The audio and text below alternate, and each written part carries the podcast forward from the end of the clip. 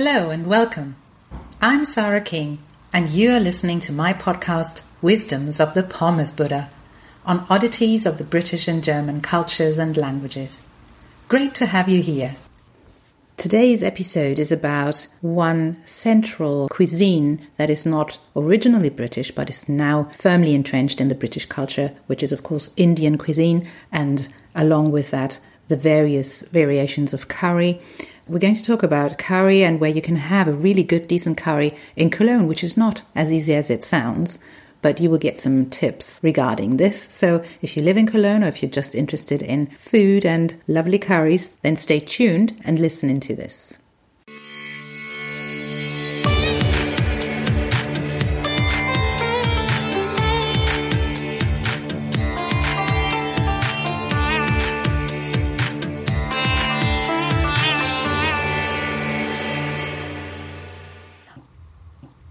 Asked to name a very traditional British dish, many Brits will say something like lamb jalfrezi.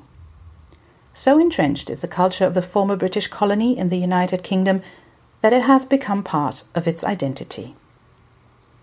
Many Indian people run restaurants in Great Britain, and as there is competition all over the place, the quality of the food is mostly excellent.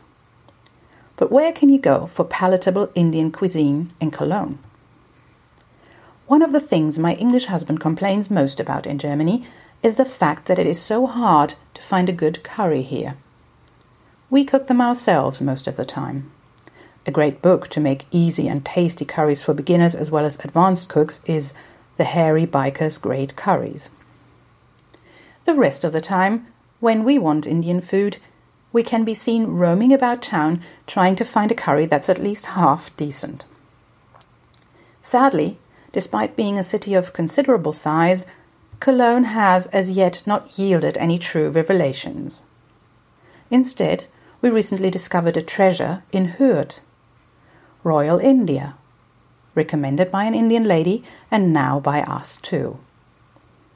An absolutely hilarious taking the Mickey approach to the whole British Indian identity issue is taken by the BBC series Goodness Gracious Me broadcast first on BBC Radio 4 from 1996 to 98 and later on BBC 2 1998 to 2001. In one of the episodes, a group of Indians visits an English restaurant, go for an English as they call it, and behaves in a way that many drunk British guys do at curry places all the time.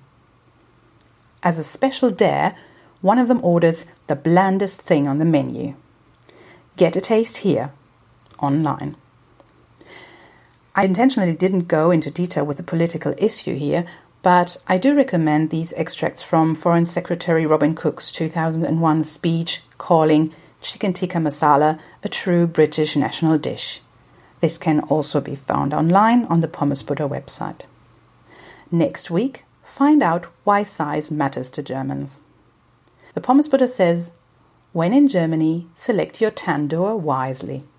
That was it for today. Thank you so much for listening. You can read this text on my website www.pommesbuddha.com. If you liked this podcast, please do subscribe to it. Take care and hear you soon.